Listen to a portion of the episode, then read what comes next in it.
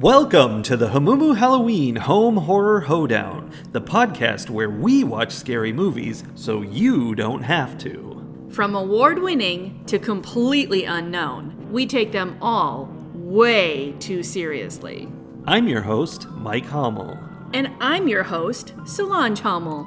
Now, warning, we use a ghoulish number of spoilers, so watch the movies first. Second warning we don't know anything about anything, so don't take us seriously as we take these movies seriously. Ho, ho, ho! Happy holidays, one and all, and welcome to the podcast. What's going on? I feel like our listeners should know that you never give me any warning about how you were going to start these things. I hadn't didn't have a plan. That's just what happened. You just looked like you were having a seizure as you were t- I was- preparing. I was preparing the the barrel of laughs Indeed. Um, and why do we have a barrel of laughs today, of all days? because our Christmas marathon continues apace with a Christmas horror story from 2015. If my calendar calculations are correct, this podcast is being put up during like the week of Christmas, or like this is the one right before Christmas. So what you're saying is it would be appropriate to begin this podcast with ho ho ho. Indeed. Indeed. Good. So appropriate. That's what I did. so, A Christmas Horror Story is an anthology. Sort of. It begs the question Is an anthology an anthology when it's told by having, you know, four or five different stories all unfolding, twisted together amongst each other, and then coming together in the end? Does that just make it a movie? That's the thing. I think it's a really fine line because you have these different stories in this movie, but I mean, in the end, we find they're all part of the same story. And how is that any different than Ferris Bueller's Day Off or something? I don't know. That's just a random one. Well, like we've talked before about movies that have dis- separate storylines that come together and and eventually, you know, are all woven together into this amazing story and how much I like that. But yeah, I I really I feel like this one is an anthology and I'll tell you why. Oh, why? Because it very much feels like there was an assignment at the beginning of we're going to write Christmas stories. I would like this one to have zombies in it. I would like this one to have Krampus in it. I would like this one to be about the virgin birth. Oh, yeah, it was. I was I was thinking that was like the one that was a almost found footage teens in a haunted house story, but yeah, I mean, it the, was. the Christmas premise of it was the virgin birth. Right. So like so like each piece of it was kind of told in a slightly different way cuz you're right. Like that one did sort of almost feel like found footage. It Almost. wasn't, but it it was leaning in that direction. But they all had a different like Christmas assignment. Yeah. And And one is the story of Santa himself. Oh, that's actually the zombie one. yeah. But then there's the one that has a changeling and trolls in it. Or changelings that are referred to as trolls at one point for some reason. Right? So here's something. I do know that, like, in some Scandinavian cultures, there's like the Christmas Tomten, which is sort of like a Christmas troll or gnome. I believe it. So maybe that's what that was. Maybe that's what that was leaning toward. But I don't ever remember changelings being related to Christmas Yeah, in anything. I've come across before. In fact, I always thought changelings were like fairy folk, not trolls. Like, Yeah, I don't I don't know that there's a connection to that. I, it's just weird. I think only at one point did he say trolls. And it's like it was a mistake or something. Yeah, I don't know. So that one was that one felt like a stretch, maybe. Or maybe we just don't know the lore. That is We don't know anything about likely. anything. true, true, true. So anyway, I do think because of that like group assignment kind of thing, like everyone did their own piece and then they brought it together and they tied it together, I, I think it falls into the anthology category for me. I was wondering if different people did the different pieces. It didn't seem like it. It seemed like it was one cohesive creation, but I, I do wonder. I didn't look into it. Yeah, okay, so if it was all one person, then it feels more like a movie. Oh no. I don't know. Should we actually do some research and know what we're talking about? Eh, Yeah, we probably should. this is our Christmas gift to you, listeners.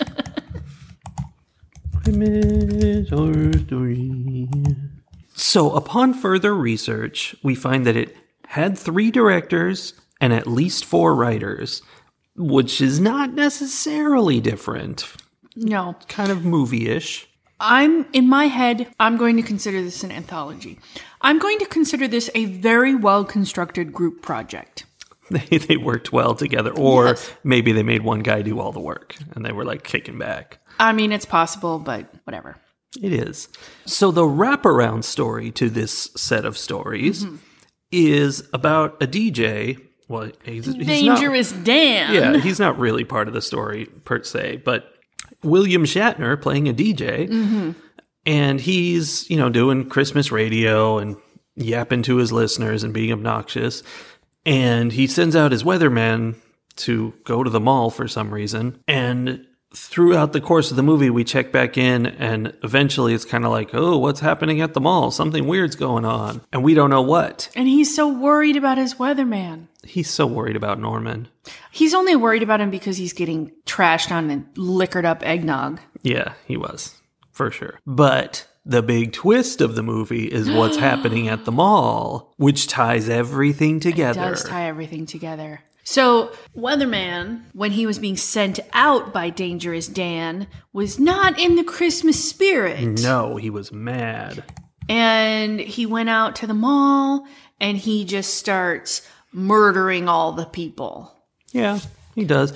But he doesn't know that he's murdering them, it seems like. No, because he thinks he's Santa. Because he's in a Santa costume and he's having delusions that he's Santa fighting off zombie elves. And this is how the wraparound ties to the zombie story. Second movie in a row where a guy puts on a Santa costume and, like, immediately becomes one with it and feels like it's his true self. Yes. Yes. Common, common thing. The Christmas spirit is strong and it will take you over. Another theme of this film oh from Oh one of the other stories. right. Okay, so that one is tied to the wraparound story because Dangerous Dan is the grandfather of Caprice and Duncan, whose parents are taking them unwillingly on a trip to visit Aunt Etta, who is estranged. Yeah, she is estranged. Stranger than her, though, is her like weird butler dude. I don't know how he's related, but his name is Gerhard. And he is also obsessed by the Christmas spirit, but not the like happy Santa, murdery Santa side of it. murdery Santa. He's obs- he's uh taken over by the Krampus side, the naughty punishing side. So Caprice and her family are going there. That's the Krampus story. But also, Caprice dropped off the keys to the kids who were doing the found footage thing in the basement of the school. Because Caprice and Dylan are dating. And Dylan was like either the sound guy. No, Dylan was the camera guy for Molly, who is a, a budding journalist. And ha- goes into this school where kids got murdered last year and uh, wants to report on it. And then there's all, Yeah. ooh, hauntings. There are hauntings. The thing that lures Molly and her friends down there is the fact that there's this video that she's obtained somehow uh-huh. from the police who were investigating that murder and one of the cops doing the investigation like started singing a christmas song mm. during checking out all these bodies Again, taken uh, over by the Christmas over by the spirit. Yes, because he didn't even really know he was doing it, I think. And also, that was never explained or connected to anything. That just really happened. wasn't. But I think that just is something that the ghosts in that space Yeah. do because there were a couple other people who were like either singing or humming Christmas carols at some Yeah. point down there. Okay, that's fair. But it's nothing about him. It's just Right. Fine. It's just that's what happens. But he goes on like leave after this after he finds these kids murdered and you know he's traumatized and what have you and possibly slightly haunted and he Haunting leave, three weeks a year. and he is married to or dating a lady who has a kid named will and they all go out and steal a tree from a forest that they're not supposed to cut trees down from. And will gets lost in the woods and exchanged for evil will who goes mm-hmm. home with them and then gets murdery. Yeah. The thing that kept affecting me about that story is for some reason, the guy who owned the woods that they stole the tree from was Steve Bannon. And he wasn't credited as such, but he definitely was. he might have even been played by Steve Bannon. oh that's so sad Yeah, it was weird.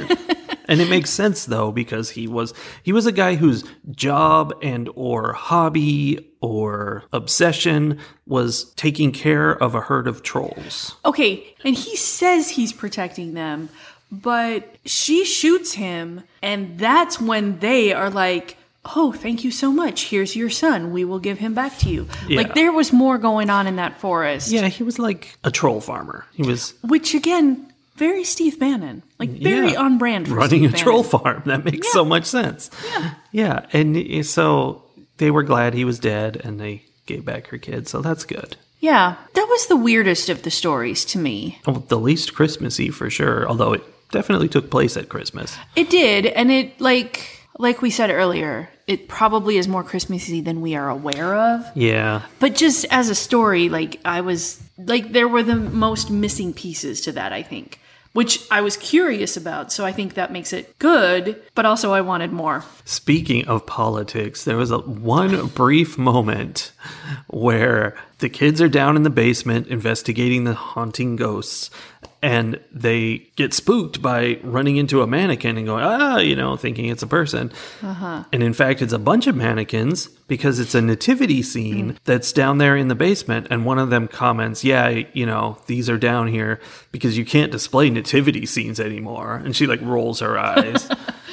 That was um, I made a note uh, that that was the second time that someone had strongly hinted that there was a war on Christmas. Yes. I, yeah, I think she mentioned it too. Yeah, I was looking for vibes because I couldn't quite tell the the way Dangerous Dan mentioned it at the beginning about you know we're gonna say Merry Christmas and it's about Jesus and you know all Oh, yeah. of that Yeah, he was going to talk about Jesus and his and no one can uh, stop me. his producer like didn't want him doing that. Right, right. So like at that point. I was like, hmm, is this just this character? Is this It is this made sense. character doing this? Or is this movie going to be pointing out the horrible war on Christmas? And I think, I don't know, I think it was vague enough that it felt like it just was part of these particular stories and these particular characters. Yeah. But but it was a little know. weird for a teenager to feel that way. yeah. Kind of strange. Although at the time, I also thought that maybe they weren't displaying the nativity scene and doing a bunch of Christmas stuff because last year teenagers got murdered because of, like, as part of this. Like, maybe it was just a little too traumatic. I don't know. Maybe But apparently she thought it was the war on Christmas. it everything is the war on Christmas. we know that.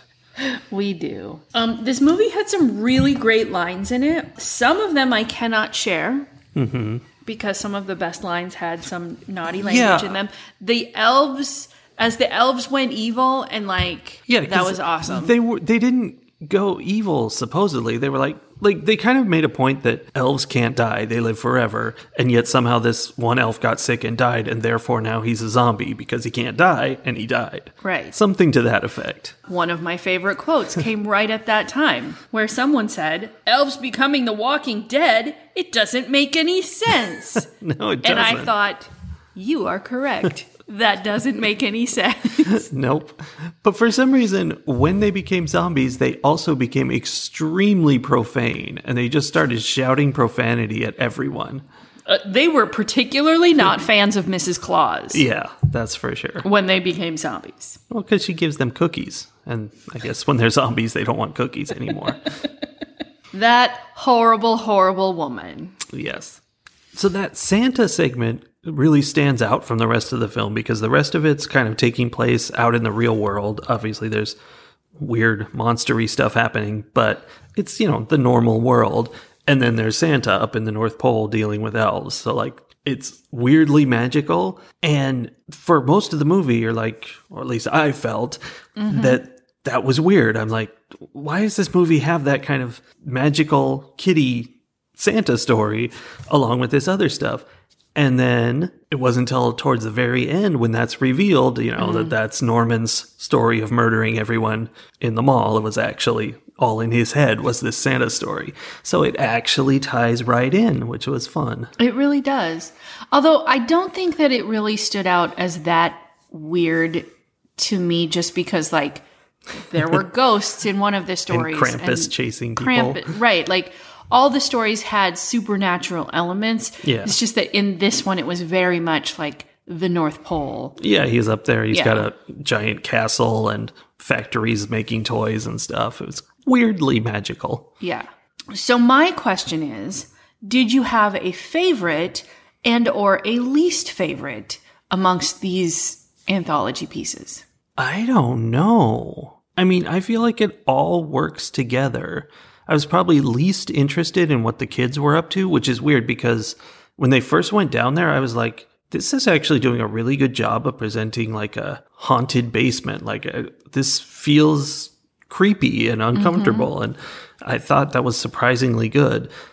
But also, they were just kind of, you know, they were dumb teens and they were doing weird, dumb things. So I was kind of least interested in that.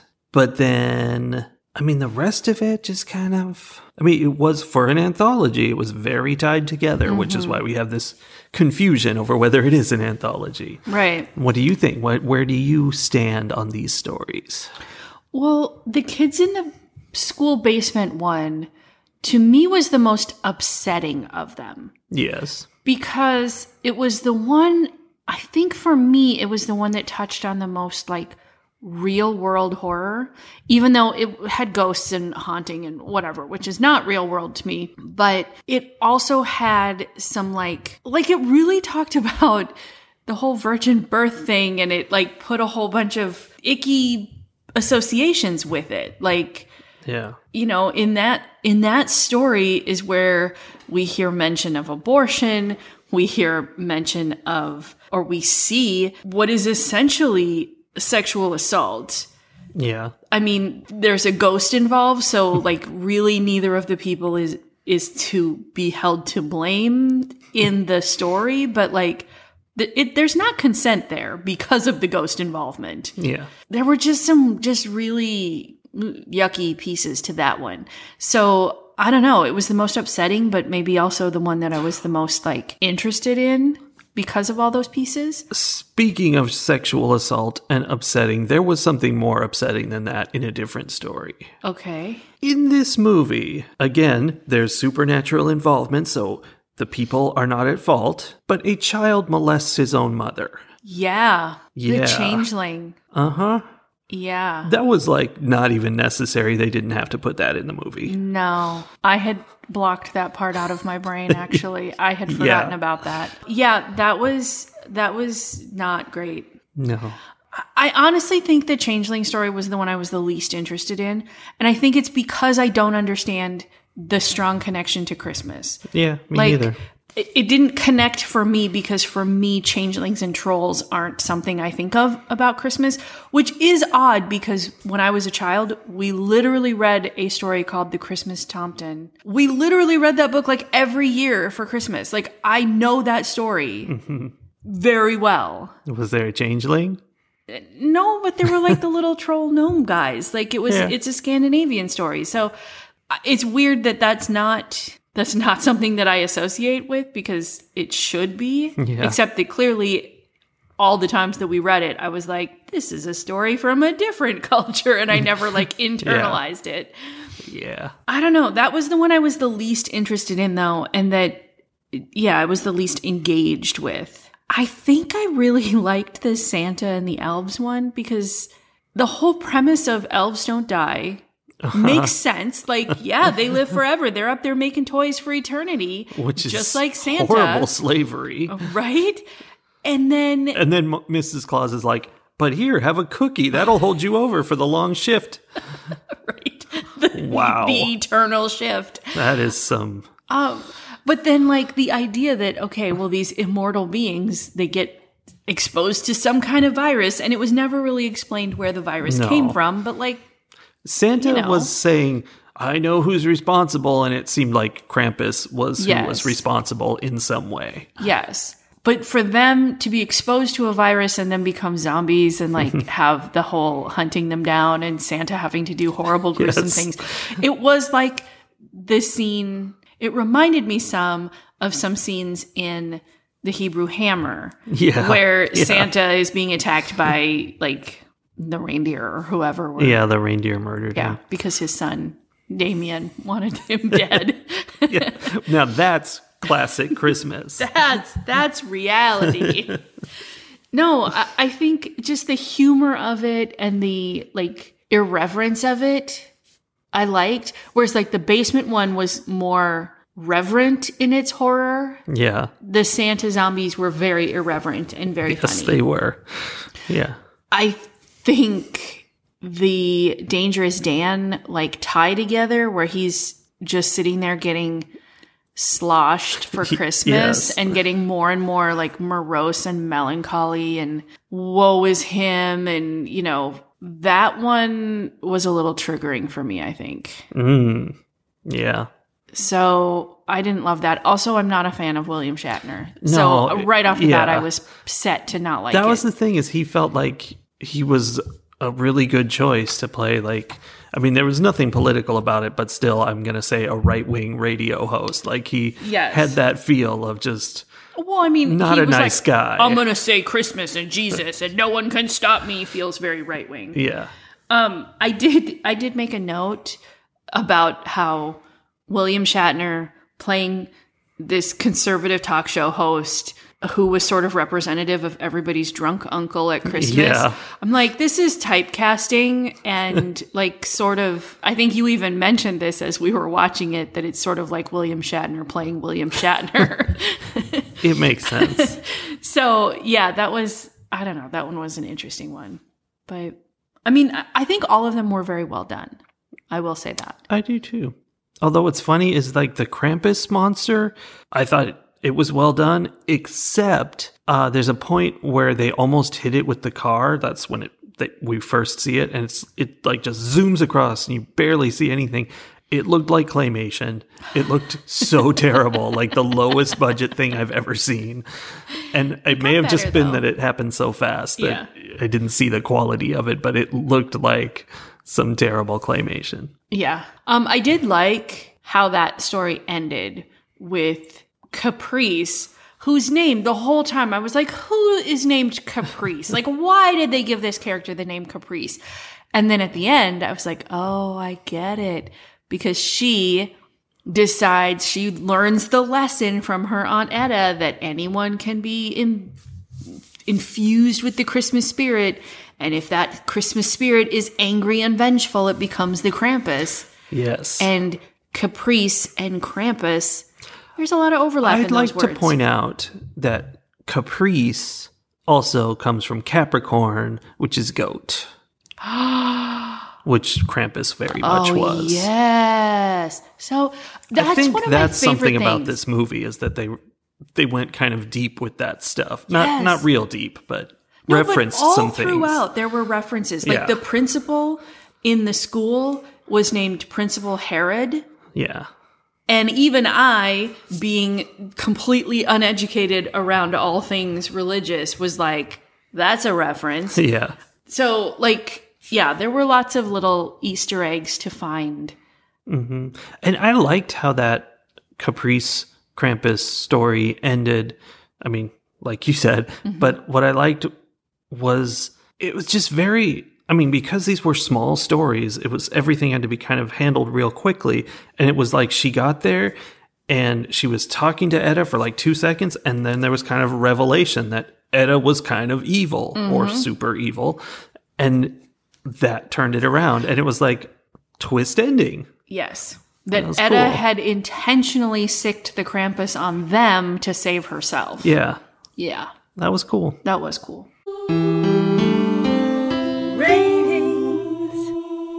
I had very few notes with this movie, Soli.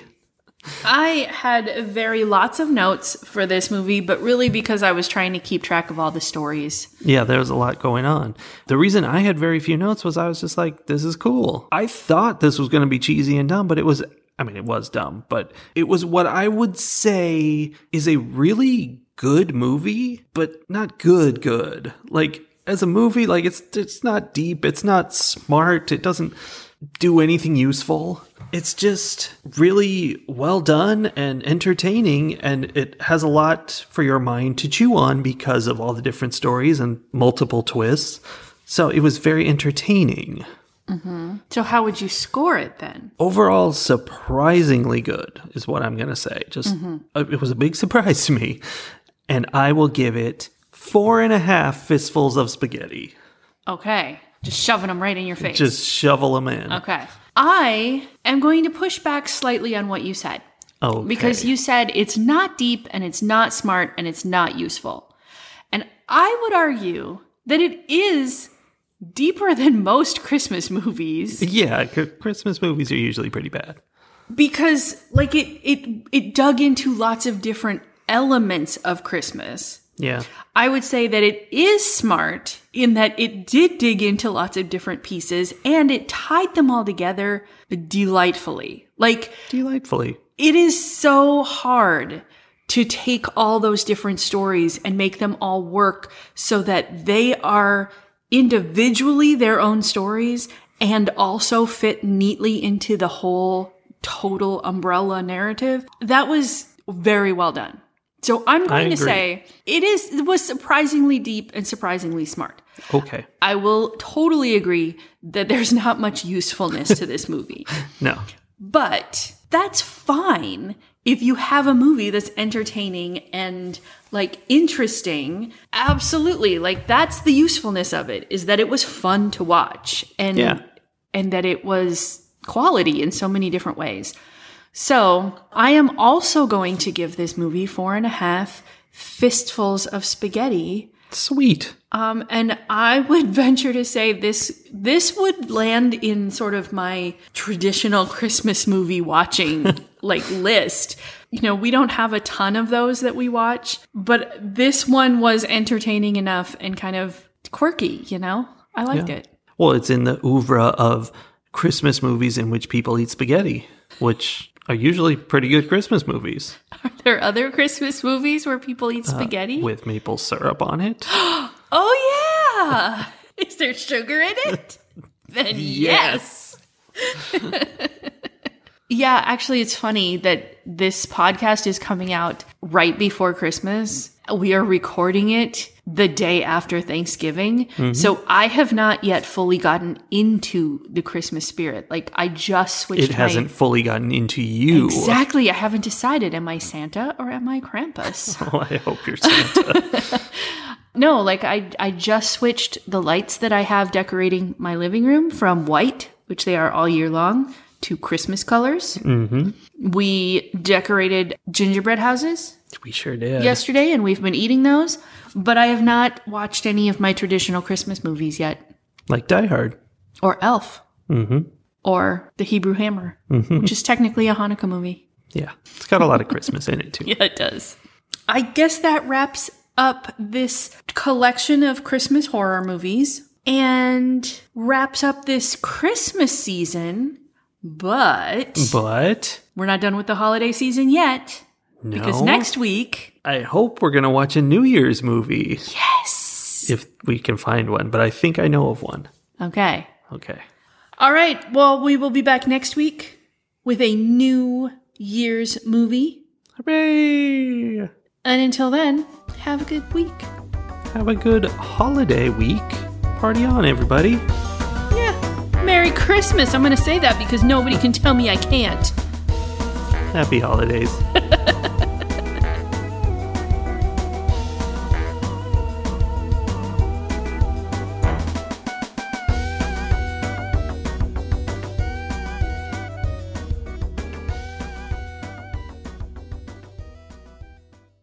I make this sound.